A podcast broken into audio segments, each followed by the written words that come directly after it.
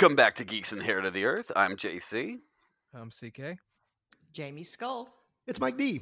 But this week, this is all about Black Widow, and this is spoiler as fuck, just so Look you know. They're incoming.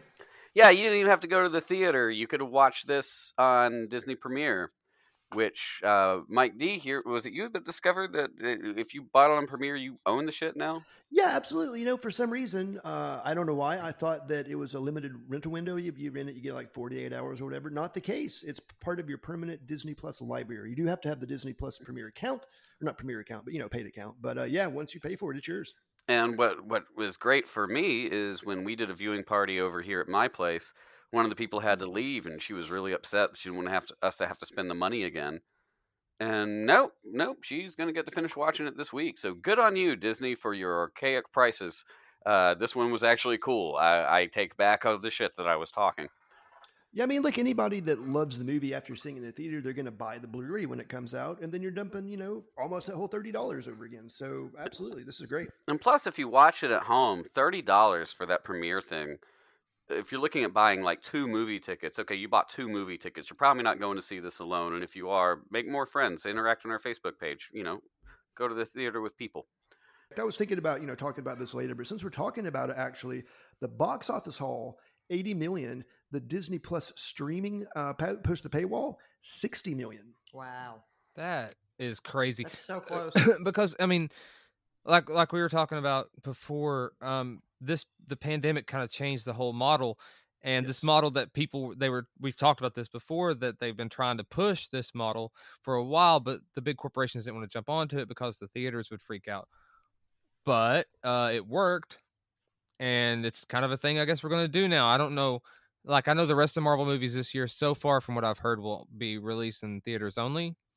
Um, but who knows? This might change that whole game. We'll see. Mhm. Well, I know Shang Chi's trailer has this in theaters, and then it doesn't even mention of Disney. Yeah. I'd, I'd and say Eternals does too. I'd say it's a we safe talked bet. about this. We talked about this at Shang-Chi. Come Shang-Chi. on. Shang-Chi. Mm-hmm. so hard. It's impossible. Like I've said it that way my whole life. Like it's like all of a sudden I just have to like, oh, it's Shang-Chi. I know. Wor- like it's like I love Shang-Chi, but like I call it Shang-Chi and I call it Shang-Chi and it's hard to say Shang-Chi. hard. Or In, in, in, hard. in the words of Lemmy Kilmister, I am too old and stuck in my ways to change. So there you go. I'm stuck with it. And Hashtag Shang-Chi with a A with whatever that symbol over it means for that sound. Shang-Chi.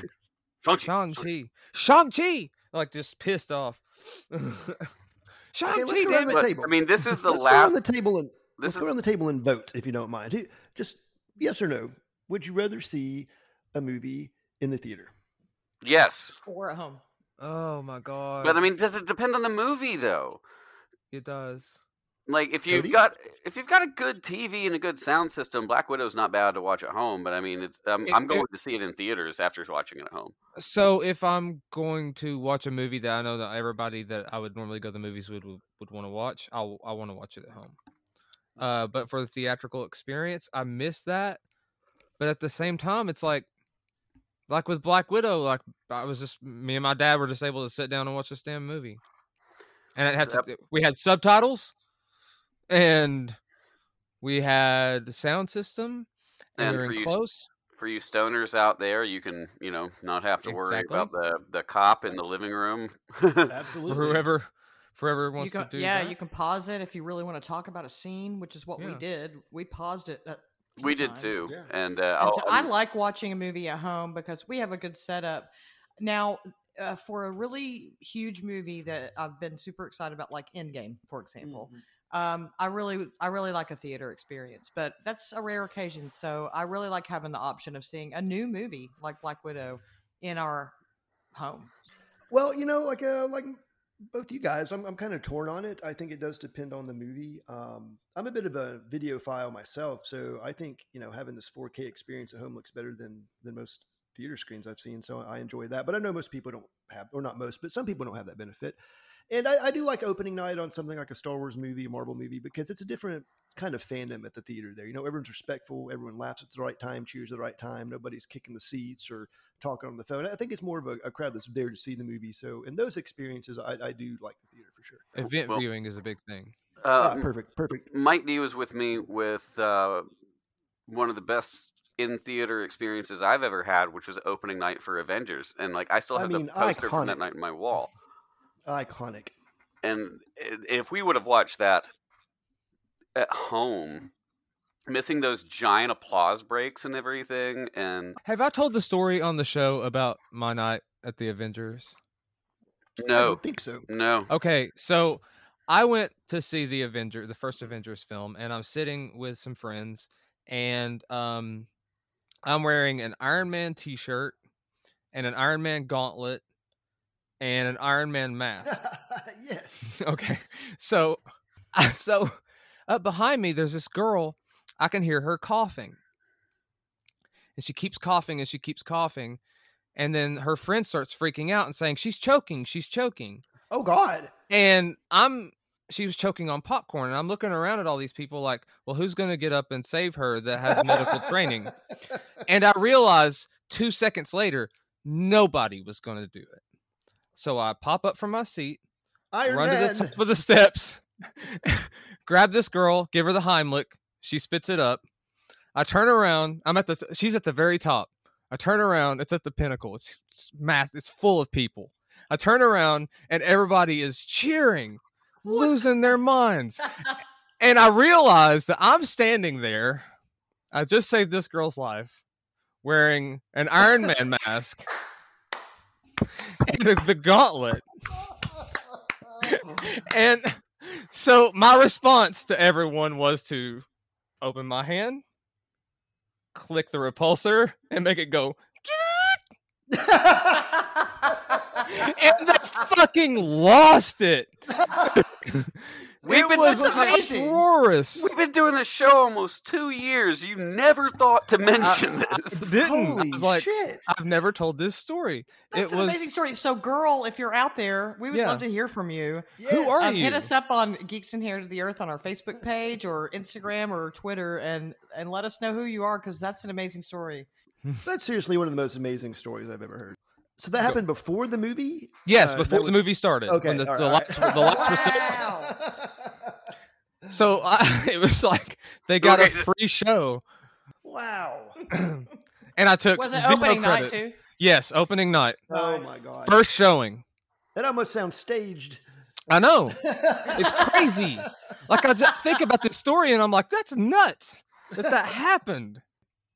Wow. I, I love probably that. yeah probably one of the greatest moments in my life because it was so scary. My heart was going a million miles an hour. I was like because when i was giving her the heimlich i was like what if i don't save her?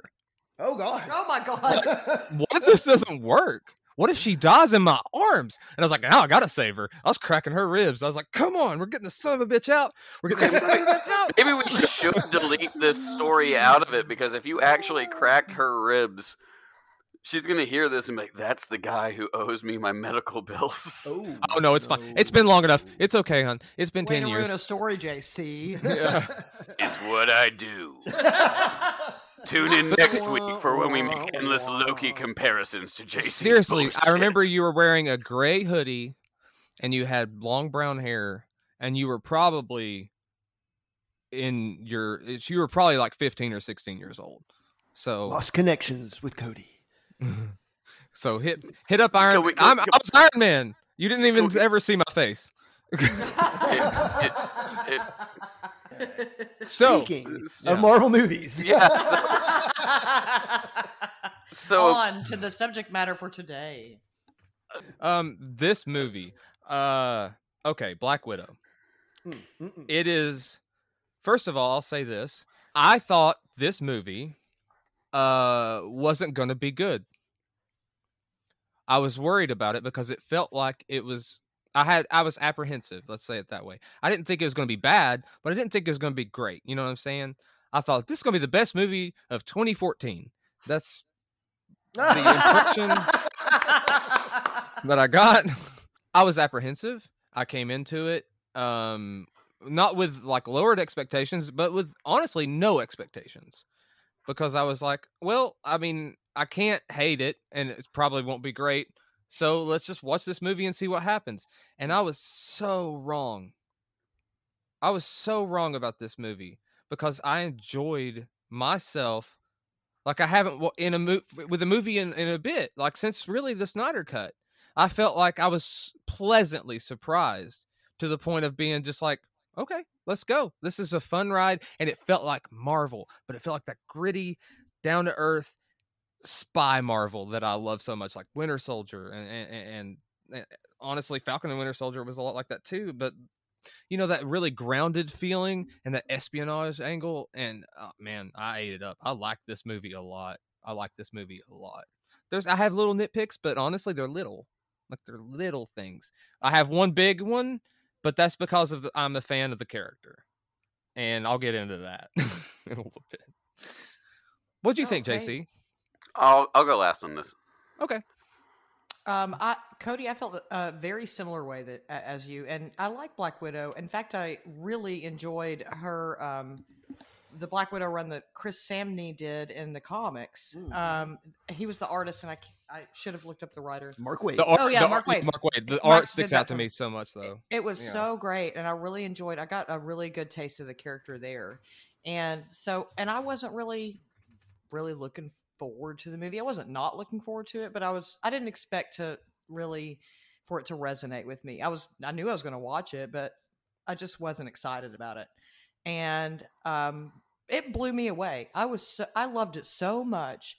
Um, I think there's such a great, powerful female character driven story going on in the movie that really that really spoke to me and um having kids it I I don't know, just it tugged at my heartstrings too. So I really enjoyed. I, I absolutely loved it. I really enjoyed it so much more than I thought. Loved it. What about you, Mike? You know, I think I was looking forward to this uh, to the least probably of the four of us. Um, I want to go forward and not back, uh, but I have to admit I was pleasantly surprised. I was engaged the whole time. I never really felt like it dragged. Like Cody, I've got some minor nitpicks. Um, you know, I think that it was a decent spy movie. I think it was a decent Marvel movie. But if you take the characters in that movie, that's what elevates it and takes it to the next level. And that's what really uh, drew me into it was the characters. It lots of action. I mean, almost nonstop action. You didn't have really time to get bored. Uh, I, I really enjoyed it. I'm glad I watched it. What's up, JC? Well, I'm the one that was excited for this one. Um, reason being, Scarlett Johansson has earned this in blood to have her own movie. Mhm. And okay, I'm excited for this for weird reasons because she got the shaft on the length of time that it took her for, to get a solo movie, and she got the shaft on its release. And and a lot of people got jaded about its release, going, "Well, it's, it's set in the past." I mean, But even I did. Scarlett Johansson herself has said that she didn't she was never happy with the way that Natasha dies in Endgame because she never felt like sh- Natasha got her time in the sun where everybody else did and now she's happy with it and she I think Scarlett Johansson has earned that but when they said Taskmaster was in, motherfucker, I was boots on the ground. I didn't care.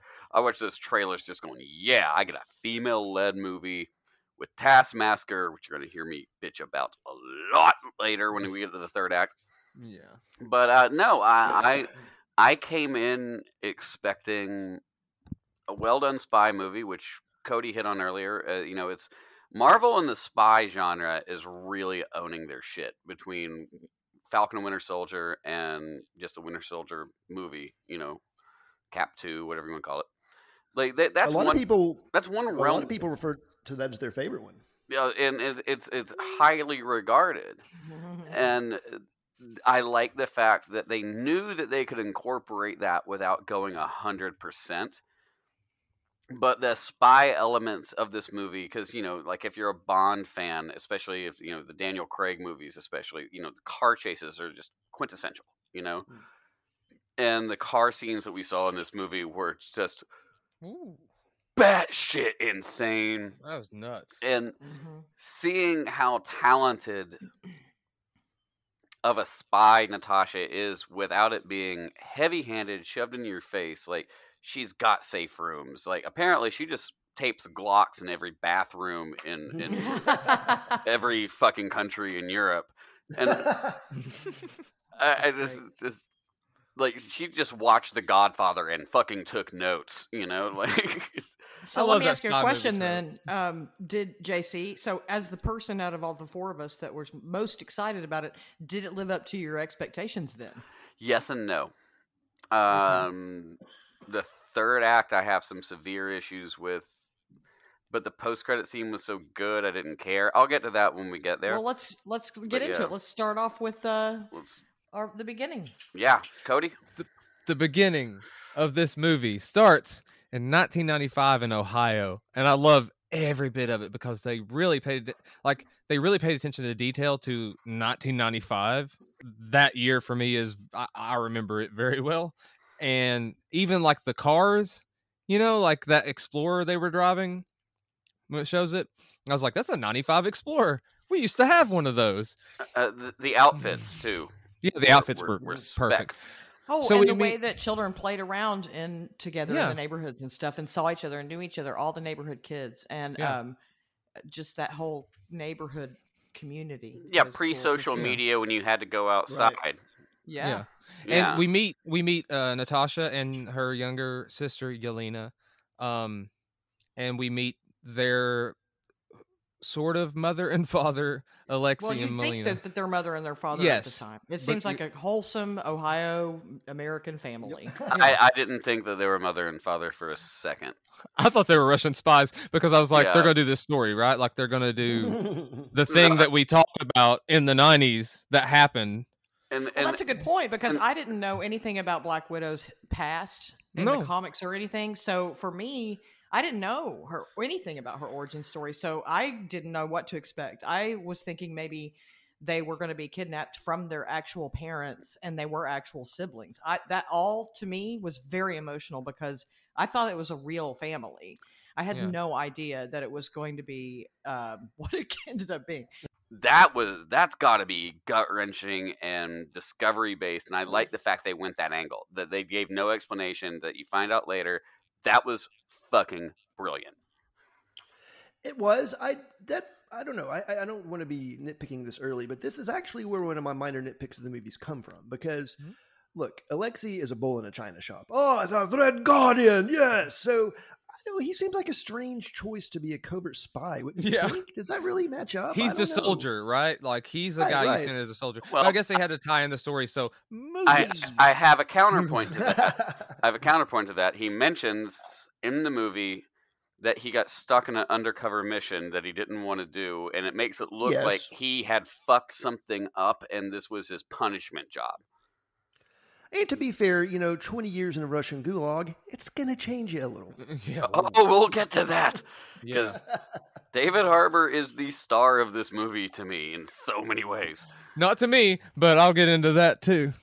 In fact, Cody, continue with your uh, beginning first act. Correct. So um, the uh, the family, uh, David Harbour's character Alexi comes home, and he's speaking in English or in an Eng- American accent. They're all speaking in American accents. They're living their life, and he's like, "We got to go on that adventure I always talked about." So they start getting everything out, and uh, he gets his gun out and everything, and they're driving to. They get in the car. They drive to the airport. This old airport, and they have a plane there they get like obviously they've trained these girls to f- do this because you see like Yelena dragging the uh the um stoppers for the tires out right, like right. they're doing things in tandem and you, you have things like uh, Natasha's mentioning things like you know, I don't want to go back there and all this stuff Right, that's a Um, great point, and you know we'll talk about this a little more later in the movie. But Yelena's still at the point where, to her, you know, this is her family. She, where we see this is like, oh, this is a mid '90s suburbia. To her, it literally is. This is her family. She she doesn't know. Like you could tell that Natasha knows what the hell's going on. She has Yeah. been through some shit already. But to Yelena, she is still like, this really is her family. Yeah. And and that actually is a plot thread that they got right where some of the plot threads that they set up in the first act and even in the second act they did not deliver on. The Yelena Natasha relationship was 100% spot the fuck on. Go Yes. Marvel. Yeah.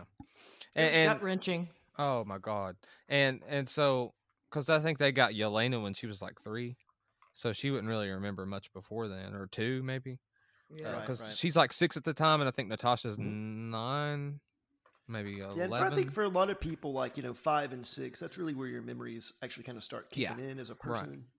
So yeah, she just that's all she knows is that family. So they get in the plane, and well, we see David Harbour, we see Alexi run out and flip a fucking truck Yeah, uh, with his hands. We're like, oh, he's a super soldier, but he must have got the strength serum. So like, this dude's stout, like way stouter than Steve. I don't, I've never seen Steve Rogers just pick up a fucking truck and throw it. no, but so they get on the plane, they take off, they land in Russia, they meet with Dreykov, who ends up being the big bad of the movie for the most part. It seems like. bastard. Um, the yeah the the looming shadow presence of Dreykov is I'd he's kind of the running the whole show. But um, so and the gir- they send the girls the red room, and then we get the opening credits.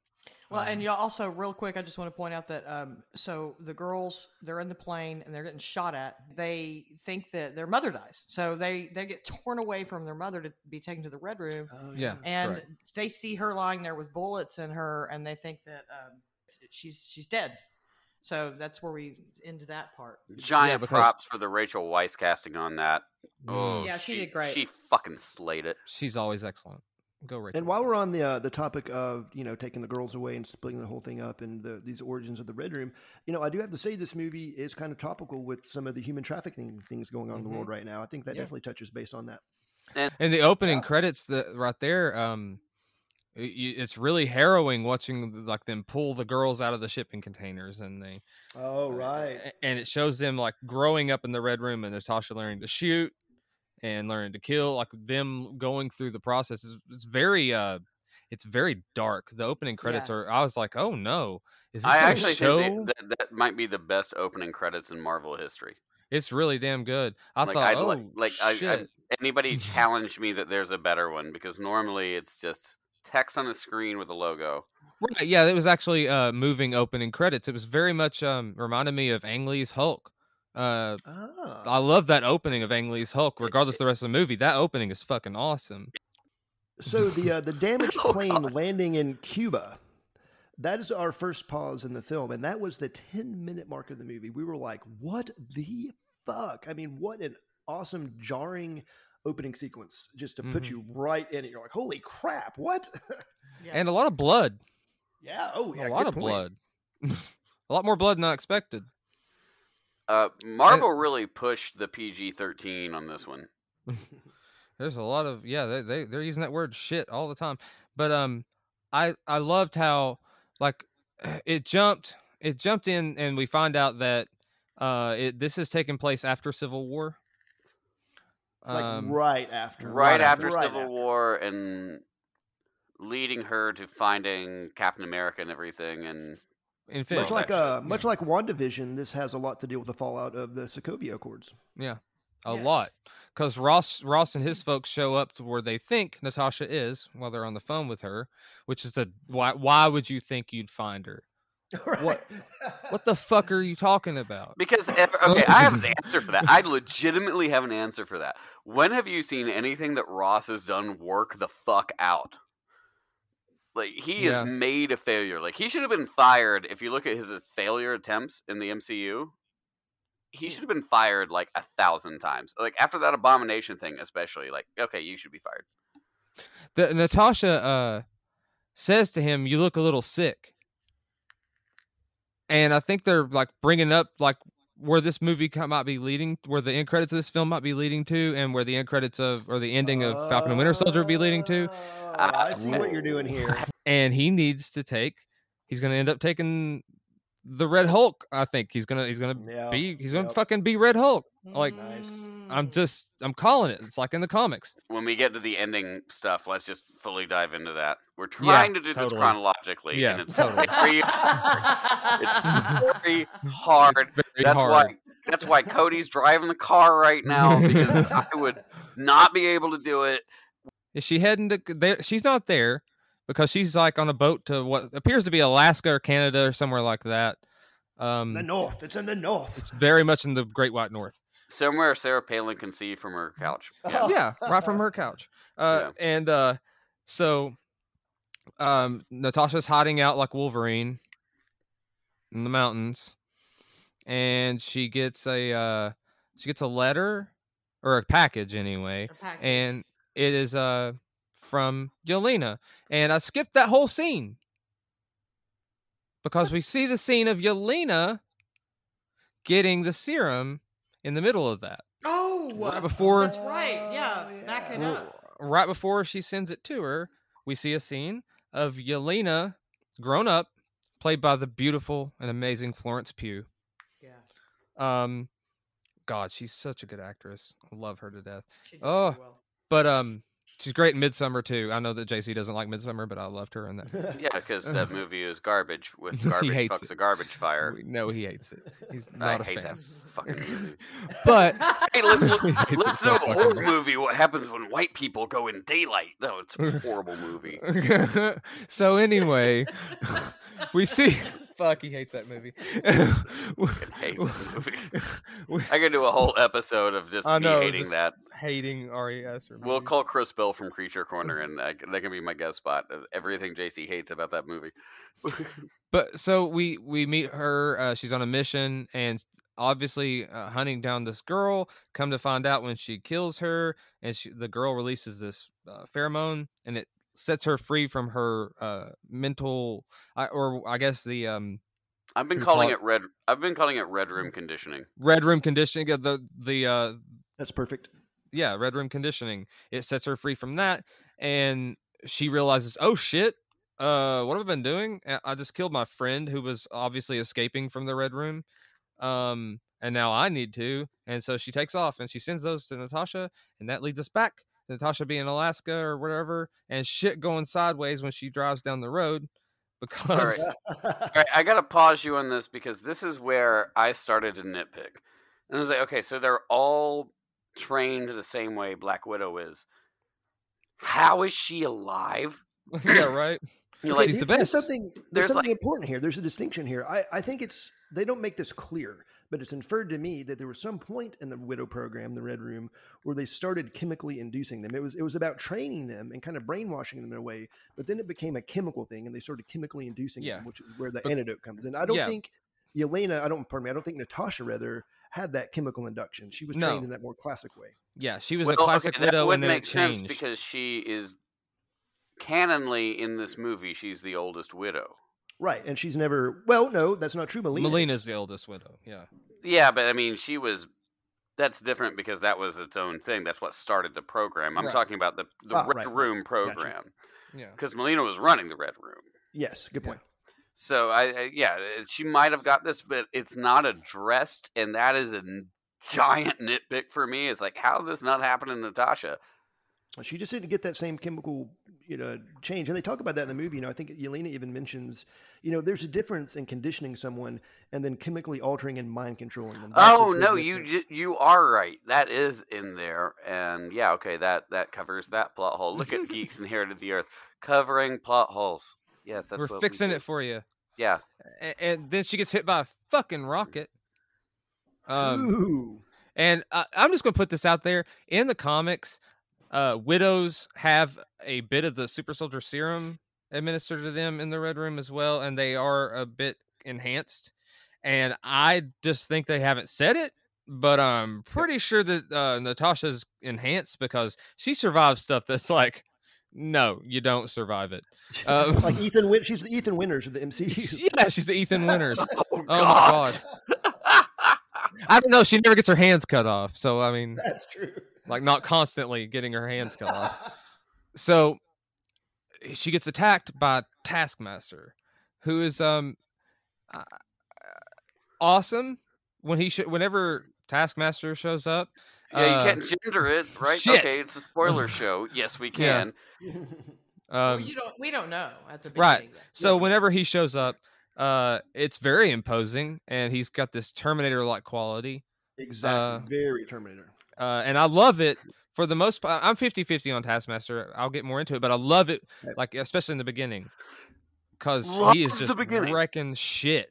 Like, I mean, Well, eh, Love the beginning. Love the beginning of Mm. Taskmaster. Taskmaster's one of my favorite Marvel villains. Okay, mine too. love the fucking beginning. Love the fucking beginning. That was one of my favorite scenes in the movie because um, I loved how confused she was about how this opponent was mimicking her every Mm, move. Right. And I was like, this is crazy. Like, how crazy is this? And she was like, uh, Black Widow was like so just like her. She kept getting that look of confusion on her face. Like, what the hell? Is this guy, Can't guy mimicking me? What the fuck is happening here? Who is this? You And there's a big gray area to where we're like, okay, is this a robot? Is this an android? Is this a person? There's a lot of gray area there. I Yeah, thought it was a and- robot. And on top of that, I, I did too. Um, Yeah, I thought it was a robot. the shield maneuvers that Taskmaster does, the only person that could be able to deflect that is somebody that's trained with Steve fucking Rogers, which she Mm. has. Ah. So the shield tricks and everything, yeah, it's gonna get her. But I mean, they train together. They they've been spies together. They've been on the run together. You think they're never gonna go in the backyard and brawl? I love his uh his use of like uh, Avengers utilities as well. Like, and yeah, you're right. Like you can tell he's studied all of them, and he's using it. And it's like it's so cool watching him. Like, uh, there's little things like like the- like you Why said. Why are we still calling moves. him he when we know it's she? It's a spoiler episode. Because I will admit, I thought it was another widow. I, Oh, I, yeah. I, my thought was they're they're gonna go full RoboCop in this shit. I didn't think it was Yeah. gonna be a robot. I thought it was gonna be a guy in a suit that they could just Matrix style, like I know kung fu, I know Captain America, and kind of what happened though.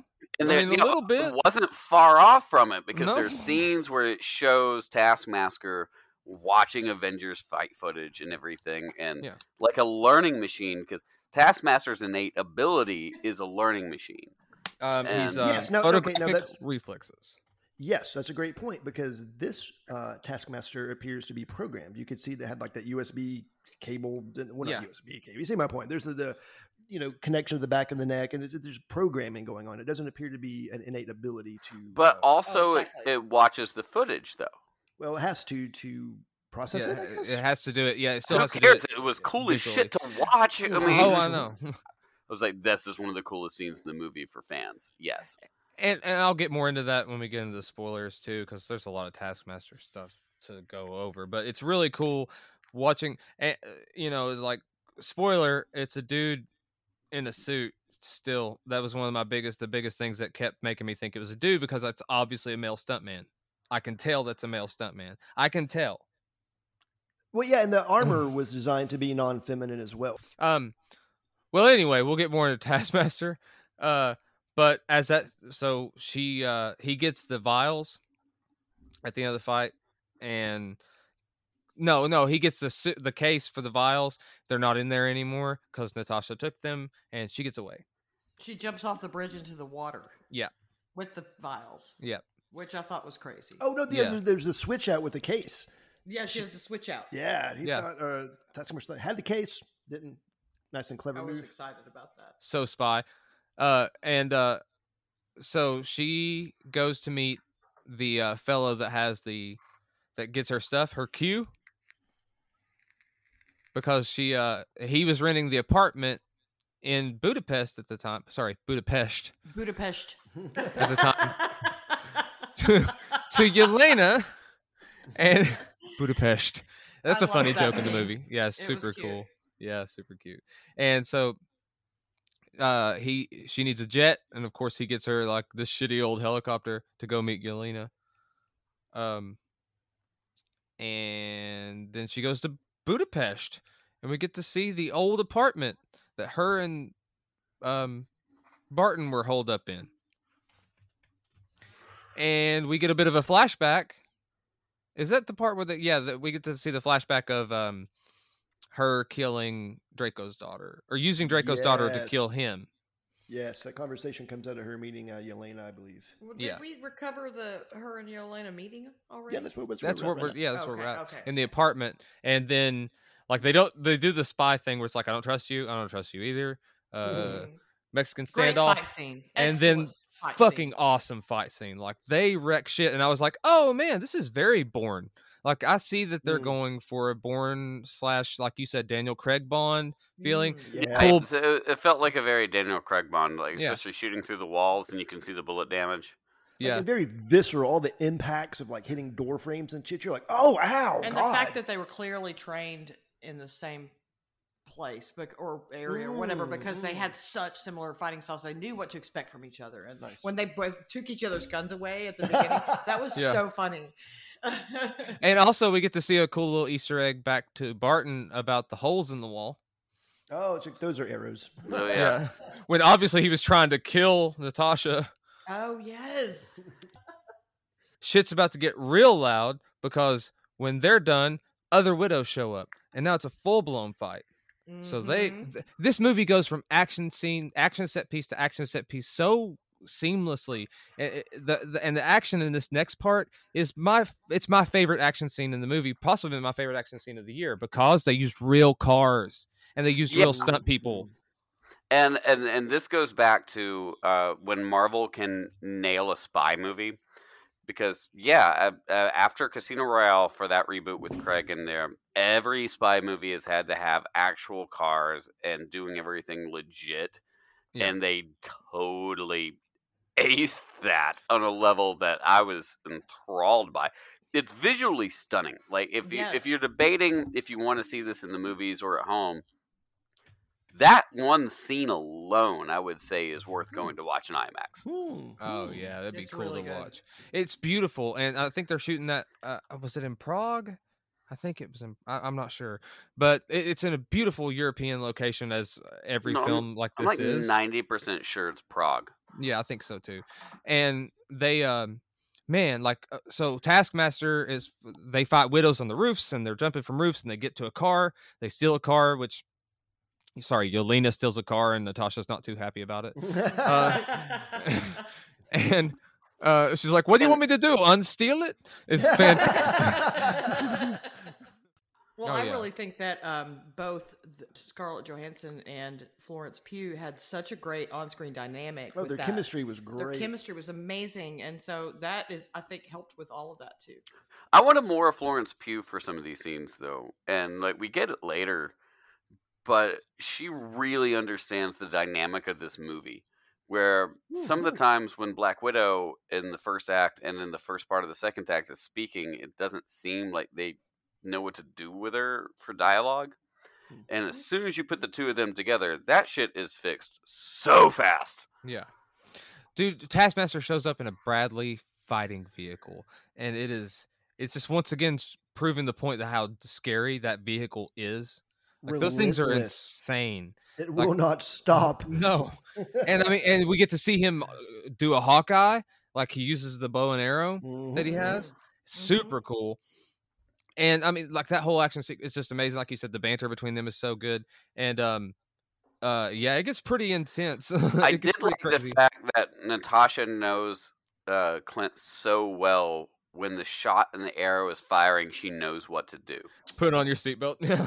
Yeah, like like Oh, she- yeah. she knew how to ground control that, and I Yeah. thought that was a very nice touch, especially in Budapest, Buda, whatever. Yeah, You know, No, speaking on uh, speaking on these action scenes, one thing I think this movie does very well is it uses the concept of jump scares uh, in an action scenario, like when that rocket hits on that bridge the first time, or some of these car crashes that come out of nowhere. You're like, oh my god! It just it just hits you out of left field, and that kind of jump scare mentality with that action scene. So I think that's uh, that's kind of neat thing. Without That- making it too busy. right. Yeah.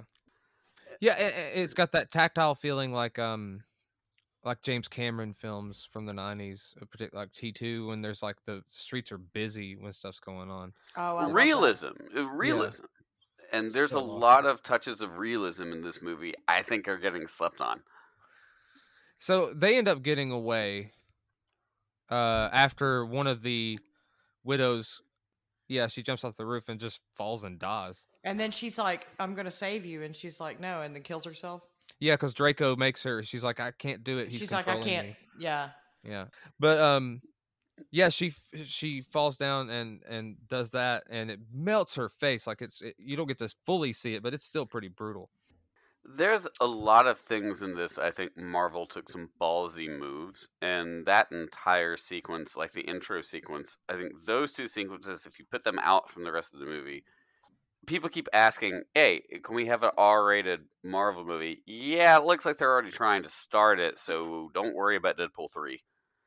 Speaking of that visceral violence, when Yelena originally gets those vials and she beats that of the Black Widow, man, that, that knife attack, just the sideways Oh, slash. twisting oh, that Oh knife man, in her, yeah. She and then guts she even stabs her own leg to pull that chip out. I mean, this is visceral, visceral stuff here. Yeah, it's Now- pretty brutal. I liked the way that the chip got cut out. I don't think that's a plot hole for me for it fully being explained, but I got enough of an explanation to shut my brain off. If that Right. makes Well, sense. a- again, it goes into that whole chemical conditioning. They're they're beyond mind controlled. They're chemically controlled. So as soon as that's gone, she knows where that chip is. She's like, I'm out of here. So then they uh they, they go to pick up Alexi. Ah, yes, yes, yes. The Red Guardian, who is wasting away in a Russian gulag that he's been in for 20 years. Oh, he's Tell us- ruling that place. Yeah, he's basically and uh, just beating people in an arm wrestling competition all day long, and getting a tattoo on his back. That's what he's been doing for 20 years.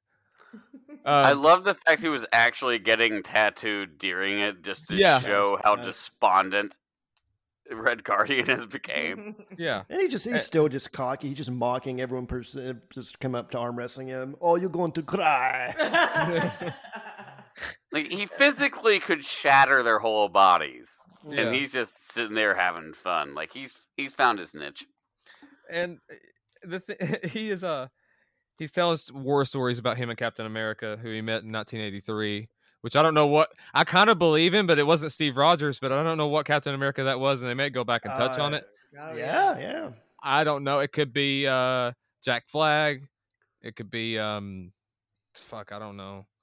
Yeah, it, it might be Jeffrey Mace. Um but it's it's not Steve Rogers for sure cuz like even like the guy she the guy he's arm wrestling is like Steve Rogers was still in ice until 2000 blah, blah. and he's like, really? And he's like, slams his arm down. Yeah. One of the best jokes in that movie was just that, Yeah. and David Harbour played that like a fiddle. Like that whole good. scene, like he steals every scene in this movie that he's in. Now hold on here. Let, let's let's let's take a step back here. Did they establish exactly when Isaiah was Captain America? To me, you know, in the course of the comics, that's the '60s. But in this updated Marvel universe, I mean, could that have been Isaiah? Could have definitely been. I mean, because I'm not sure. In the movies, he said he was locked up for 30 years, so could have been locked up in the 80s. Totally. Well, Marvel loves to leave giant Easter egg holes so they can write themselves out of a hole later, which we've seen a thousand times at this point. The. Living Tribunal. Ah, And we'll next get into week. that with Loki, yeah. Yeah, tune in next week for our Loki episode. Yes. Oh my God. But so um Alexi uh gets a Red Guardian toy, which is I, I want that toy right now. So oh my God. Mezco. Oh, It's like that old school, like stiff arm and leg, big plastic, doofy looking toy. Too, You know what I mean? Yeah. And it's like it says this little catchphrase. I can't. It's like sound the trumpets, you know. you pull the string and it's like, And that's Sort actually the- a very nuanced scene because that shows the level of fame that that character had gotten in Russia. I mean, he was famous as Red Yeah. Guardian. he was and I'm Captain I, America. I really want to see uh more of Red Guardian's uh, backstory, and hopefully we'll obviously in Black Widow two we'll probably get to see him. IGN uh, just announced uh, David Harbour pitched two Red Guardian movies. So what'd that say, Mike? What what what was his pitches? Did you read it? He has he has two. One is the concept of a prequel showing the Red Guardian in his prime, which I don't know, I could be okay with. I like the second concept, which is him following the course of this movie, uh, finding out that Natasha died on that cliff, and there there seems to be this running theme that everyone thinks that Clint killed Natasha. And I, I don't know. I, I, maybe I missed something that was more obvious, but there seems to be this underlying theme now where There like, is. well, Clint Clint killed Natasha, and I don't remember that being a thing before these this current batch of movies and shows. So Well, you- uh, You But also have to of it won't be wonder set that way. after the Hawkeye series happens if Red Guardian could show up in that too. Yeah, or any of the or Yelena. You know, Yelena's deal. casted in it. She's casted in it. Yeah, for real. So then we get the uh she he gets a um an earpiece from Natasha. They come to pick him up in the helicopter. Awesome. He fights his way out of the prison, which he looks like he could have got out of most of it by himself because he's so damn strong. but he couldn't have got out. Like he'd have just been in the frozen tundra and died. And I love But- his uh, escape style. Was finding the way he's like climbing pipes. Is very bear-like. He's a very Yeah. big, like big guy. He's not a Captain America fighting style. He's like a Russian bear fighter. Russian bear. Russian bear fighter. he is. He's like a giant version of Khabib. But um he uh they, they they pick him up on the helicopter in this amazing daring rescue that looks like something out of Metal Gear Solid. Oh, nice call. Oh, I, thought- uh, I thought the same thing. That Yeah, I was like, Metal Gear. like- Like, and they they pick him up and they put him on the helicopter and uh the avalanche like destroys the prison. He's like, "So long, douchebags."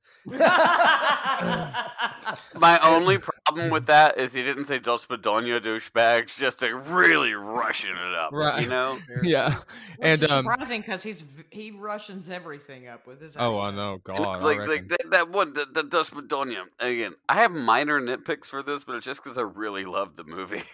Yeah, for real. But um so uh, then he's like, "My girls, they come and got me. I'm so happy." and they're like, "Fuck you." yeah, they hate his guts. They're like, "You dick. You're so fucking a- dumb. Like we don't even want to be around you. You fucking stink. Like you're terrible. We hate you. But we need Dad you to find come- mom." Dad didn't come back with a pack they, of cigarettes. They said um, we need we we need to know where um, The red room. Dreykov is. Yeah, the red yeah. room. And he said, "Well, you're going to have to talk to your mom." Yeah. They're like, "What? She's fucking alive? Really?" "Yeah." Uh and so um so we also I had ask a you- funny scene with Florence Pugh uh telling him in graphic detail what they did to her in the red room about the hysterectomy. It's Oh, yeah. hilarious. That is actually uh, that I really like that scene because Yeah. they were they were making it. It was a it was a funny scene. They were making a joke about it, but it was very dark. Mm. Yeah, It was- very it was dark. very dark, and how fucked up things like that actually do happen all over the place all the time. Yeah. for real. And so it was. I, I don't know. I just really like the juxtaposition of the the joking about it, but it they actually there was a darkness to it too, and I I think they did that scene really well. Also Yeah. amusing to me is his obstinance. He just blows off. He just like totally gaslights in here. their shit. He's like, okay, we're still family. You're still my girls. He's a See, textbook narcissist. I wonder where Textbook. my- with this. I was like, I want to see the family dinner at this point. Like, I gotta see the family dinner. This is going to happen. We're gonna find mom. We're gonna see the family dinner because this is not gonna work out well for David Harbour. And so they said they're going to need to land in uh, St. Petersburg. And um, then the helicopter crashes. Yeah, Right we when they're gonna land. gas. Yeah, they, they they didn't. They had plenty of gas to make it there, but to land it, they didn't have as much gas. Uh, And it also, just- very slapstick funny scene. It just drops out of the Yeah. damn sky. Just and they find mom, who meets them with a 50 caliber sniper rifle. Which is great because it it returned to tone for the movie. Because for a Ah. minute there, it was a little bit off the tone, and then boom, fifty caliber. All right, we're back on the we're back in the tone. And Rachel Weisz just um, stealing everything around her because she's amazing. And we get to see the family dinner, yeah, and it it's horrible. It doesn't turn out good They're at just doing all. shots of vodka the whole time. It's fucking awesome that they're just like, okay, Like, they we're gonna be talking about this. We need more shots of vodka. They Yeah. played up the Russian part of this so much for the American stereotype of Russians that I fucking was dying laughing, horse laughing the entire time. Like that is one of the best family reunion dinner scenes I've ever seen in a movie. But Marvel pulling this off with vodka, I mean, I was like, wow, you guys wouldn't do demon in a bottle for Tony Stark. It had to be palladium poisoning. Yeah. Okay, I want to touch on this real quick though. One of the things that bothered me the most about the movie was how um, they portrayed Red Guardian as a person with an accent so stupidly. Because I don't think he's a stupid person. I think that he would, and he, he obviously knows English. At the beginning of the movie, we saw him speaking perfect American English. Yeah. So for him to be like, I'm Russian, I drink vodka, like kind of accent, like I think that even though he would have still had a Russian accent, but he, I think he could have spoken more intelligently without it being such broken uh, Russian, you know, English. You Okay, know, so- Right. the same thing, Yeah. but I, I believe again. I I kind of blow that off by the twenty years in the Russian Gulag thing. I I, I feel your pain. I, like that's what I was talking about earlier with the spy thing. Like he's the spy, really, but um, you know, 20 years in the gulag. I, I don't say. I, I That's try, just- try to blow it off. That I was just one of my about it. nitpicky because he's Well- so amazing as Red Guardian. He is. I'm like, that's he fine. is. Whatever. Don't get me wrong. I just think that Well- he could have been because if you think about like my comparison was a, a weird comparison, but uh, Lucy Lawless as Xena Warrior Princess. Oh, right, She's right. Australian, Oh, so yeah. um, and when I first, I used to love that show, and when I first heard her speak on a talk show or something, she had an Australian accent. I was blown away. I was like, Yeah. "What?" and she was speaking very like normally. Like I don't know. She just. I think that when you have like when you have an accent and you learn to speak a different accent, that doesn't like it's, you you don't have a stupid accent when you speak that accent again. I don't know. Right, That's doesn't a weird thing to dumber. say. I get what I you're saying. actually I had get a theory watching the movie up to this point. and I want to pitch it to you guys. He was so dedicated to becoming Red Guardian again that he learned the accent to do it perfectly. And then he has the gulag time and he really just wants to oversell because he's fat, he's out of shape, he's not the person that he used to be. So I think That's a to great me, theory. watching it, it was him overselling. Okay, that's a great theory. Actually, that makes it better. Okay. And then um, Thank you. I mean, this is and then you have the idea that uh, Red Guardian may just be the um, the main personality at this point. Like Oh, You know, go he's even been further. In the gulag for twenty years. so, yeah, he's not over makes over. He's not just overselling. He just is that. Right. Like he's stuck in that now. So like he oversold it for a while, but then he just kind of kept being that guy. Well, and there 'cause was clearly wasn't that from the beginning. There was so, such a yeah. great message on this, though. And Jamie, what you just said right there, perfect. He wasn't that in the beginning. 20 years in the gulag, like Mike said.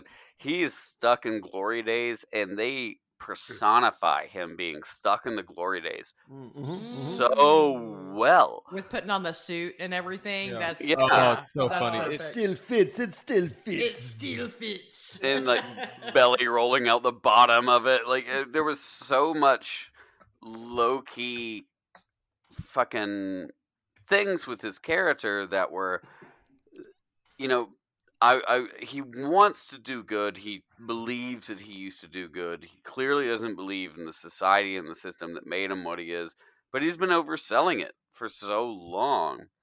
And there's uh, there i think personally there is moments in this movie when he's talking to the daughters that aren't his daughters where he really believed that was real for him because he got stuck in a shit mission that he didn't want to do but it clearly he was taking care of these kids because he wanted to and it's never outright said but it's heavily implied and the way that david harbour played that like his acting on this was so good Do you mind if I have a personal moment here?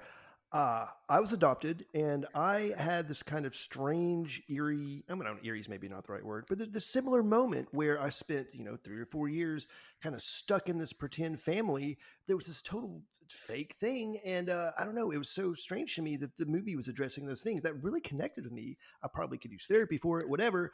But it, uh, I don't know. It really touched me for that moment of like this. It's a pretend family, but for some of those members of the family, it was real ah, it's just a strange thing. It was interesting to me. I mean, I I don't think that's accidental either. I think that's very like they were writing from a dark place that could be accepted, and they in that aspect, I think they nailed it. I mean, if it made that emotional response with you, It did. Oh, I mean, also look at people that have lived past their glory days that still want to put on the old leather pants and go play music. You know, Uh, is that a personal attack? I feel like I'm personally attacked here. Right now. no, it's- that that's You didn't even think about that before he said it. He was talking about him. Damn it! You don't wear leather pants on stage. That's me. no, no. uh, but you know, but you know what I mean, like the, the that glory day reaffirmance, and also goes back to what was really your family, and they they touch on this in such an organic way, and uh, that is that whole dinner scene is, for my money, one of the best scenes in the MCU Especially at the end. there's so many moving factors. There's so many moving things, and it's all treated to where people with PTSD or adoption or maybe live past my glory days or just wanting to fit in fits. And I gotta pull this back to something I said earlier. That's when Scarlett Johansson started speaking in full paragraphs instead of one to two sentences like she's used to in Marvel Hmm. movies. And when you saw Natasha really dive into it. To me, that was emotionally gutting. I was like, man, she's in this. It's funny, but we are seeing all the moving parts right now, and there were so many moving parts. That whole scene was shot so excellently Mhm. that anybody that had anything that they could contribute to it, be it PTSD or adoption or past your glory days or a mom that wasn't the mom and just wants to be there. There's so much meat in that whole sequence. It's mind blowing. especially at the end when uh Yelena breaks down because everybody's telling her it's fake, it's fake, it was never real, and she's like, "It's Oh. fucking real to me. That this is is so my important to me. family." Yeah. That that concept is really cool. That's one of the more emotionally resonant uh, topics in the whole movie. I think, honestly, is like to her that was her fucking family for in her mind what she experienced in her life. Sorry, I didn't mean to interrupt you there, but No, it's true. And, uh, it's it's uh man, and she's her acting is so good in that part. Like she is Mhm. just killing it. Like she's uh, And she very takes the bottle of vodka and she's like, "I'm I'm out of here. I'm gonna go Yeah. take this bottle of vodka and be by myself." and That was- Alexi comes to comfort her. Sorry. Well, I don't think he he comes to comfort her. He comes to tell her about himself. Yeah. She knows that. that that part right there. Yeah. Yes. Once again, he is a textbook narcissist. He's So also he has- been in the gulag for 20 Oh, years. know, Like we but it's made him that. yeah. So that's why he comes in and he just tells her all about him. But he, he really breaks himself from that because you can tell to him at a point it was real. Hmm. I think it was for him too, there, just for a minute. And as much of a, a narcissist uh, exaggeration of a person as he is, I, I think you know he still cares about him. I think he does. He I does. he does care about him. But Melina is the wild card. What we at this point, what is going on with Melina? Yeah, she's like a, a triple agent at this point. Yeah, because then they uh, they make up and and and they get attacked by freaking the red room or whatever you want. It's the red Yeah. room. Yeah, we'll just say the red room. Yeah, the Yeah. red room comes for their, you know, their their asses. Yeah, and because Melina has uh, apparently attacked Natasha and called them, and she comes in and she's like, "I'm sorry," and they all get taken up into the sky to the airship of Dreykov, which is like so cool and so Bond. Um, especially you know it's funny because early in the movie there's a Bond reference. Uh, uh, Natasha's watching uh, uh, Moonraker. Oh yeah. Oh, that's right. didn't Oh that. shit! I didn't even Good fucking catch. Good catch. Yeah, she's CKpedia. watching back Or when she's in y'all. the trailer, right before the generator Yeah. goes out. Yeah, before the generator goes out. Moonraker. Yeah. Oh. and like quoting it and stuff. And she obviously has seen this That's movie a billion times. So they take Which him to the red room. Which is also a nice call to uh, WandaVision for the Yeah. The Yeah, you you're know right. the the English movies and everything for how Yeah. They learned oh, English. Holy shit! Oh, and think about that. yeah I mean that's a super slick call to that. Yeah, That's totally really cool. on purpose. Oh, completely. Oh yeah, that's that's some Feige. We love you. Yeah. like that's some Feige shit right Here's there. your Russian And you know characters. There's even another meta level on that of us reading these comics and stories when we're kids, and now we're watching the movies of them now. That's a total meta reference. Yeah. yeah, that's wild. Oh shit. Wow, this this this movie had some more meat in it than like I think we're discovering more as we're talking about it. Which is which is happening. awesome. That's why we watch movies. Yeah. That's why we love this shit. And this is a mm. prime application until about 15 minutes after CK keeps talking. Maybe now's a good time to delve into Taskmaster. yeah. Yeah. It's time to Oh, talk yeah. about Yeah, Taskmaster. definitely. I am going to have a series of complaints. Uh, yeah. I'm gonna have a couple. I have a, but I, I am, I want to know what I- your big bitch is too. Okay, I can't so- wait to hear it. I'm, um, with Taskmaster, I'm 50 50. It's right down the middle. I am I- in the same boat. I'm in the same boat. I think that uh, his presence is amazing. I think the powers shown are really cool. I think that his use of Avengers utilities, uh, you know, from Hawkeye's bow style to the shield to the Black Panther claws, um, I think that's all really neat. I think that it's cool. Uh, the reveal that Taskmaster was Dreykov's daughter who survived the attack that Natasha sent against Was Dreykov. telegraphed so hard. Oh yeah, But it's cool that they include the character. Now, here's my question: Taskmaster in the comics, as we know, is Tony Masters, and Yep. he has the ability to do. He has um, shit, uh, photographic reflexes.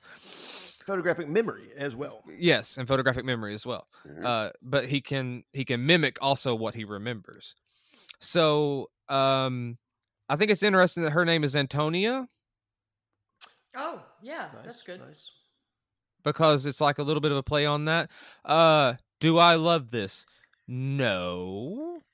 I love the fact that the reveal was her because it's cool to tie it back in. It is. It gives it that classic Peter Parker element of a personal connection to the villain you're fighting. Yes. What if you didn't see it coming from around the bend? Right. Fuck. I get that. I didn't. like, I didn't. I- really? I- I, didn't. But I don't know. any- I don't know anything about the Taskmaster either. Well, this is all new. This whole concept of the Taskmaster is new. In the comics, the Taskmaster is just a guy, I and read he about that. he's a bit of a cocky Actually, asshole. I heard a bunch of Okay, sexist so assholes were complaining about her being a girl and his daughter because he was originally a dude in the comics. I'm That's not the to- reason I'm. I'm I like the No, reason I care about Going it. to- She No, I know it's female, not. I know I'm it's gonna not. flag into this minorly. No, in Deadpool, Max Taskmaster was a woman. Yeah. And I think her name was Antonia Masters, if I'm not I'm- mistaken. pretty damn sure that it was. I think that's the nod to Deadpool Max.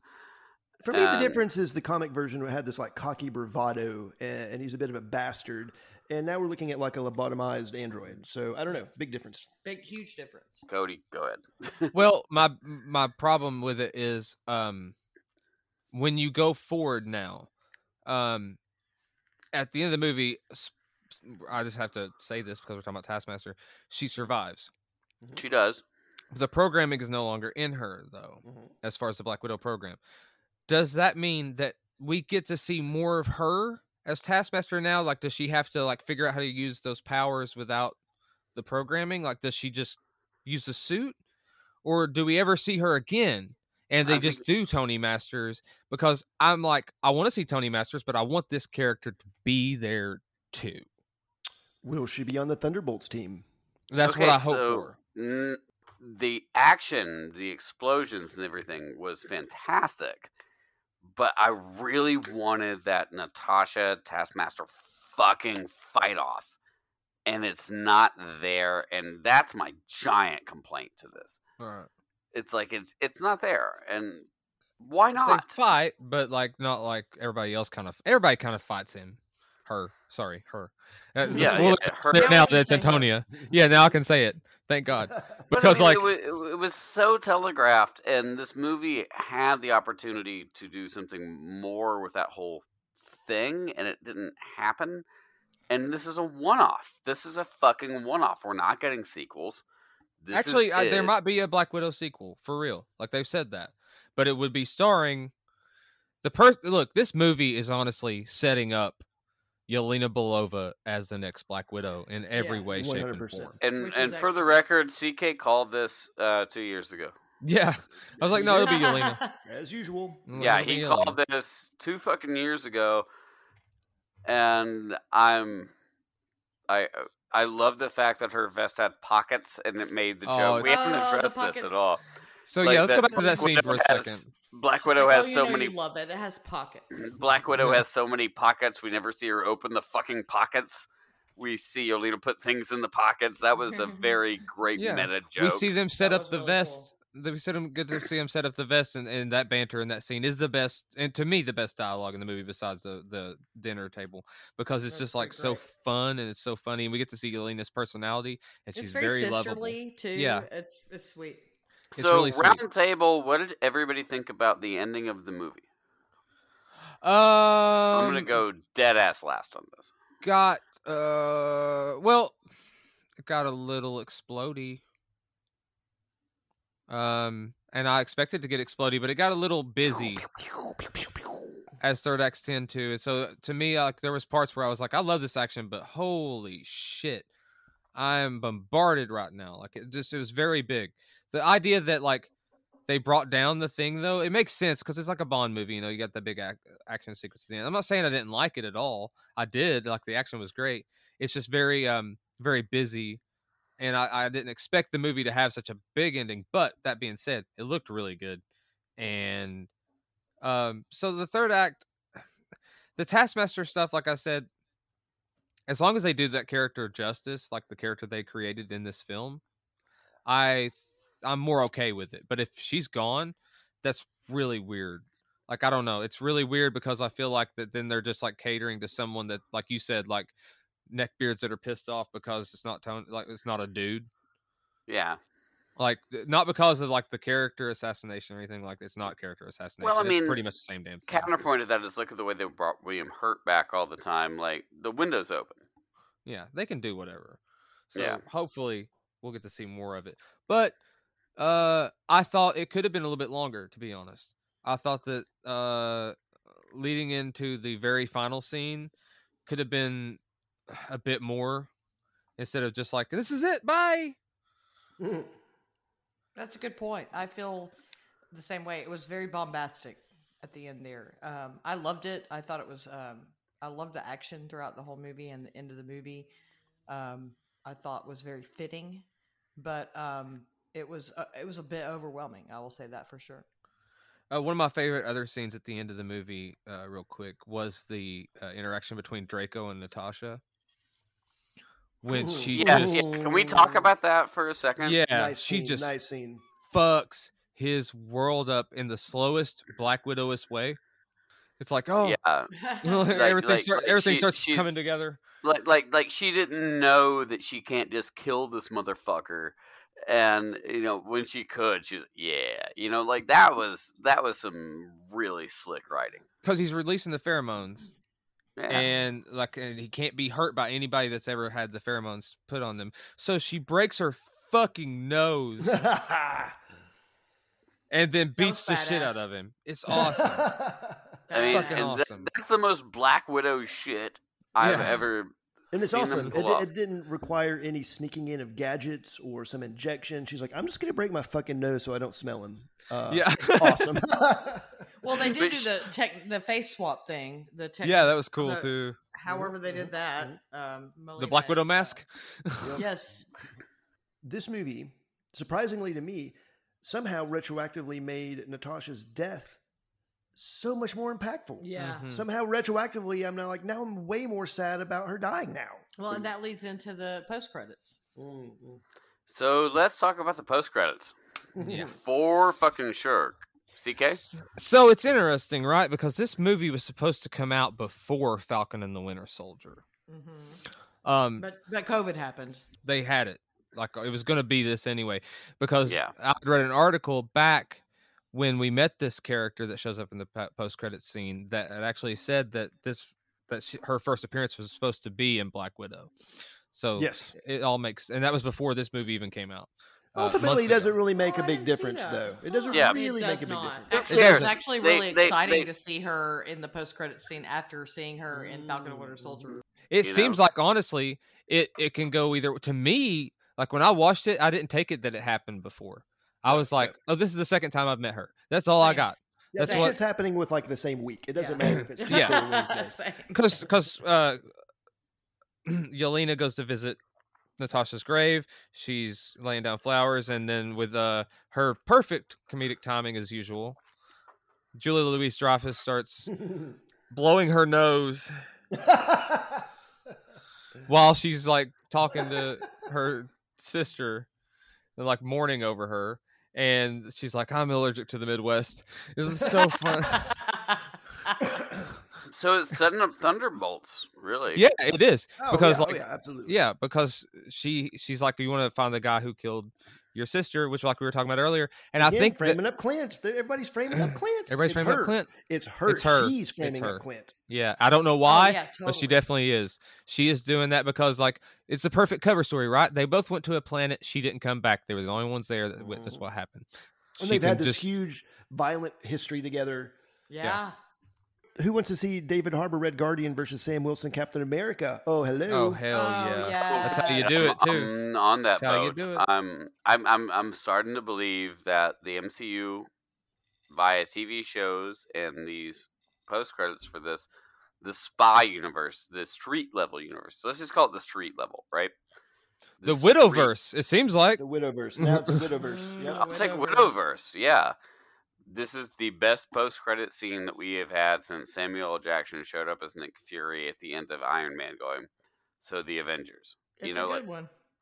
Like It's like Dark I, I, I really am enjoying Julia Louis Dreyfus's character because I don't know anything about that character, but it's fun to see. I did read a little bit about it, so it's fun to see her um, bringing it to life on screen, and she's the perfect person for it. In the Oh, comic, yeah. she has a traditional, long-standing relationship with Nick Fury. So for the MCU to begin using her as the next Nick Fury, so to speak, or um, a mirror image of Nick Fury, uh, fantastic, really nice.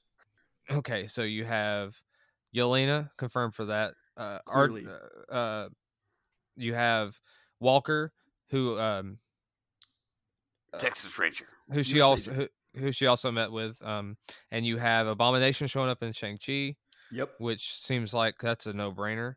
Uh, and like you said, they could add Mm. Red Guardian. You got um, Swordsman showing up in the Hawkeye show. Nice. Uh, what about Bucky? I think we could maybe see uh, Bucky Bucky, have a space Be on the this team. Yeah. So before we get into it, let's go a final thoughts round. Black Widow, Geeks Inherit the Earth. Um, I really loved it. Um, to the point where I was excited about watching it again. So I'm excited to um have to own it thanks to Disney Plus. Um, so I'm excited. about- Premiere. Yes, and so I'm excited about um, going and watching it again and and getting more of the nuances that we've discussed tonight. Some of the things I've missed, so I'm excited. I love it. Um, all of the actors did great. Um, super excited about Florence Pugh.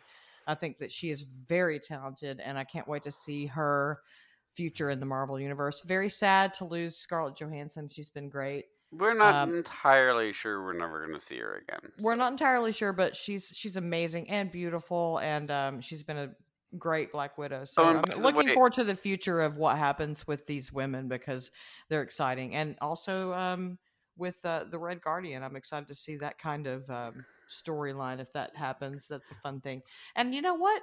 I wouldn't be mad to see Melina again. So By the way, just Yeah, uh because you're too. our our girl geek on the show, how nice was it they didn't over sexualize anybody? Uh, well, you know, I I, I, I mean, there's I some Scarlett Johansson butt shots, but I mean, it's Scarlett Johansson's butt. Well, I I'm mean, gonna say I tend to over sexualize girls too.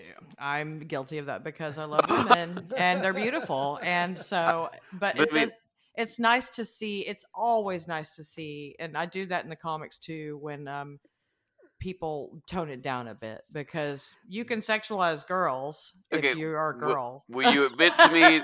Will you Right. admit to me that they totally Sure. put in some butt shots of Scarlett Johansson? they always do. So There, But- there's one particularly early in the movie that's Yep. like a lingering like minute and a half, like in Mhm. sweatpants. I was like, okay, this is literally her butt for like. That was the one. well, and I will say this: I want to. That's what I thought of. The director is a, a woman. Yes. Um. Yes. Her name is um, Cate Shortland, and I don't know anything she's done before this. I looked up her movie list. I haven't seen any of them. She's done about twenty-two movies or something. Um, she did a so, bunch of TV Cate shows. Cate as Shortland, well. she's a Yeah. woman, so it's a woman that directed this and direct and made all those. They put some butt shots in, but I thought it was tasteful. I don't know. You're the girl geek. You tell me. I mean, you know, it's it's it's up to you what's tasteful or not. I always like point. to see when people don't over sexualize women in movies, comic books, and everything. It makes me happy. I- but I think women are sexy, and so I'm not mad about it when they do. There- there's a very thin line in appreciation and TNA. I don't know what it is. Michael said it Bert perfectly. There's a very thin line between TNA Yeah. and appreciation. Like I fucking hate J. Scott Campbell. He can go to hell. and because he he fucking over sexualizes women and I hate his artwork and I always have since my first beginnings of comic book. So there's a th- there's a fine line because I love women I think they're beautiful and they should be pretty and I don't know there's a that's a whole nother conversation for a whole nother episode I But, think. okay, so let's get into this no, another no, no, time. let's th- let's th- jot down notes and do this. th- like this movie for you, the girl geek on our show, like I think it walked the line pretty well. I think they were sexy, but not over sexualized. I agree, one hundred percent. Beautiful. Now I want to take it now. on to Michael to give your end thoughts to Oh, well, the movie. That's very, uh, very courteous of you. Uh, You know, I was not really looking forward to it. I want to move, like I said earlier, forward and not back. Um, the characters were very heartfelt. I think that they did a great job of keeping it well paced through the movie. Like Cody said, too explodey at the end. We got a little too Michael Bay there at the end. It was a very personal film, and I think like the modern concept of spy films are with the the Craig method of Bond, it, it is very personal. And I don't really think we needed to get to the point of like the nuclear explosions at the end. And there there were some.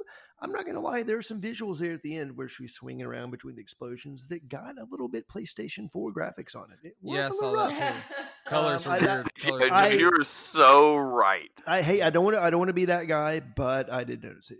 But point being, I don't think they needed to really crescendo it with the giant Michael Blake explosions at the end. Um, other than that, I love the build of the future. It made me, you know, it really resonated with me how how sad her death was again at Endgame. Uh, I, I love Yelena. I love Red Guardian. I'm I'm glad I watched it. I'm going to give it a solid. I want to say four. I'm going to go with three point five. I'm glad I watched out of it. five? Uh, out of five. Oh, I didn't give mine. I Well, would, I would go for a three point five or a four. three, four. All right, all gonna I'm four. going. I'm going to three five. Um, I would recommend it. It's not my top 10 of Marvel movies. Great character work, which elevated it above the mediocrity that it uh, that it had. Uh, clever in spots, surprising in spots. Had problems with it. Loved it. Glad I saw it. That's my take. CK. Um, I really like this movie, and I was like Michael. I didn't know that I would like this movie, but like I said earlier, I didn't have expectations, and so it exceeded those uh, a lot. I this was Marvel's first attempt at a true one shot, and they Mhm. pulled it off. Mm, good point. This is Yeah. like the comic book that you read that's a little bit of a backstory that's just like really good, like uh, uh Nom, Punisher Nom. Like you don't, you know he's gonna live through it, a, but you Uh, really need to see the journey. Anyway, I really liked this movie a lot. I loved the fact that the the action felt real, uh, like you said, unless that, uh, except for that last scene that was um a little wonky, but ultimately everything was held together by just this one coherent story without being too tied to the rest of the MCU, but just enough to give you the impression that you're living in the MCU. It uh it, it uh, it's it's the fights. Let, let me just break this down for just a sec. This is my last thing I gotta say. The fights are stunning. Like whoever did the choreography for this, kudos. You did a really really good job. Um, the the it goes from kung fu to jujitsu to karate. To- Like it just jumps everywhere, and, and Taskmaster's doing crazy stuff too. Uh, absolutely love the stunts and the fighting. It's beautiful. Um, so I give it. that you would notice that. I think Yeah. I love that too. That it's it was beautiful. it's really cool how they did a lot of mashups of different martial arts. I would like to know who the stunt person was. Like I need to research that. But that is what that that amount of the amount of action and Florence Pugh's performances in the movie. Like I said, she's perfect. It get, I, I give it a four out of five because I I was pleasantly surprised, and uh, I'll definitely watch it again because like Winter Soldier is my favorite um, Marvel movie. This feels like it's like right in that same ballpark without it's not as good, but it's pretty damn good and dark. I enjoyed it. Yeah, four out of five. Uh, the art that I was thinking of was uh, John Romita Jr. when he Yes. did that. Thank you. Oh, what, Um, a, what a great artist. Polarizing, but uh, I love the guy. I do too. but when he did that Punisher run for Nom, yeah. I can't mean- stand his artwork. Oh, Hell yeah. I love this show. It's- he draws so many lines. Everything has to have lines. There's lines and lines and lines and lines and lines. I get that's lot an art lines, style. yeah. I get it. See, But- before computer um, coloring, you know, they tried to. I- Long. That's another episode. Yeah. we, Eddie we just need to have a, no, no. This is a great episode pitch of people that draw too many lines versus the computer people. We need to do this episode for fucking real because uh, I'm gonna be in Romita camp and Capullo camp the whole fucking time. Civil War. Oh God, yeah, we need this. Make that Yeah. episode happen. Um, we got JC? Loki though next. JC, Okay, what do you think about the movie? So okay, my thing is is that the first act was borderline immaculate, and it borders on this spy movie feeling and character building and everything Black Widow did right in this movie with uh, the sister is everything Iron Man 2 did wrong on making a War Machine. like like they just they've learned their lessons. Uh, the second act, especially the family stuff, I was really into. The third act, I just fell apart to me. I think Natasha got a very good standalone story, which she needed. If we're doing the five scale, I'll give it a four out of five. Uh, totally. And I, I really, for me personally, David Harbour stole the show. To Scarlett Johansson finally open up and speak in full paragraphs and really get the vengeance that she deserves and to see her be why she's a part of the Avengers was amazing to me. It was it was amazing. It was, but that post credit scene is definitely setting up something, and I think at the end of the day, we can just look at the fact they tied those together to go. The future is bright. And you got to wear shades. oh God. wear shades. Damn it! I tried to say something nice for once. for fucking once. I think we'd be remiss to not give our final recommendations for the week. You know, uh, what what are you going to recommend for this week? And let's wrap it up. Um, so I'm a late to the game, but I went. I started playing. Well, I finished Resident Evil Village, which Yeah. I'm addic- I'm addicted to. I have a problem, um, but um, uh, but I, but I'm, I'm trying to move on, and so I, I started playing Horizon Zero Dawn because there's a new a second one coming out Mhm. later this year, I believe, Christmas time. And I have really fully immersed myself into it, and it, I love it so much. It's a perfect game for me to play with a huge open world and lots of bow and arrow fighting, which is my favorite in a video game. So um, I've really gotten into the story of that. If you guys have not checked this game out, and any of those things sound cool to you, then you should check it out. There's giant machine dinosaur robots that are amazing, and you there's so much you can do in the game. It's a lot. How do you put it against Breath of the Wild? Oh, Because I played this before Breath of the Wild. Oh, that's interesting. They're very similar, Yeah. but it's got a lot different feel from it. And Breath of the Wild is my favorite game ever. And um, actually, Resident Evil Village might have just taken that spot Oh, weirdly. Oh, oh. Um, but Oh! yeah, I know that's a very weird statement, but seriously, um, but Breath of the Wild 2 is coming out soon, so we're going to look forward to that. Um, but they're very different games. Um, they're very both open world, and that's about it as far as similarity goes. Play style is different, fighting is different, dungeons are different. There's everything's fucking different. So I can't really compare them. I love it very much, and that's all I can say. Horizon Zero Dawn. It's a beautiful game. I can't believe I have not played it yet. It's beautiful, and th- I guess that's the most difference is that it's more realistic. It has a more realistic feel to it, and more realistic interactions and stuff. So, um, but I recommend it highly. If anybody has been thinking about playing it, get on there because the second one's coming out soon. So, Uh, it was temporarily free. Currently, uh, ten dollars and Currently that's with the DLC, right? Or the with the DLC. with ten the dollars. DLC. Yeah. Now, what's Uh, next? Uh, what do you recommend, Michael? You know what? I feel like I neglect the Switch too much. I do. I love the PS5. I love comics. There's shows, all stuff going on. I feel like I need to delve into the Switch more, and I finally found the way to do that into the Hori Split Pro. We're talking about Nintendo Pro controller with a full-on D-pad, awesome buttons, phenomenal sticks. You throw those uh, Joy Cons out the window. I'm sorry, I don't like the Joy Cons. I I get their utility and their function, and that's all well and good. But if I want to play a video game, I don't want this little janky stick and these. I want a D-pad and some solid shit. What I'm talking about is we're taking a full-on amazing controller, sticking that shit on the side of the Switch. Now you can play the entire Genesis library, entire NES library, entire Super Nintendo library, all the stuff with the traditional D-pad controls you always wanted. That I always wanted. This has been great for him since I took over the PlayStation with uh, Resident Evil Village and then Horizon Zero Dawn. so now he's, he's forced to play the Switch. But now I, I can finally play these Genesis games with the D-pad. It's amazing. So that's my recommendation. Hori Split Pro. It's only fifty bucks. Look it up. A plus. Yeah. What you got, Cody? Ah, I have an ironic recommendation. So, I love almost all of the Resident Evil CGI movies. I really like them. All the ones that follow Leon and Claire. You know the ones I'm talking about. I saw only four and I hated it. Right. Netflix has released a uh, a series called Resident Evil Infinite Darkness, which is a Mhm. continuation of those, and uh, it's Oh. four episodes. I think four or five episodes. And um, five. Yeah. yeah, maybe five. It's And not at a huge first- commitment. No, I uh, I liked it at first, but then it became it it turned into the like the worst cutscene you've ever seen that you can't skip. Oh.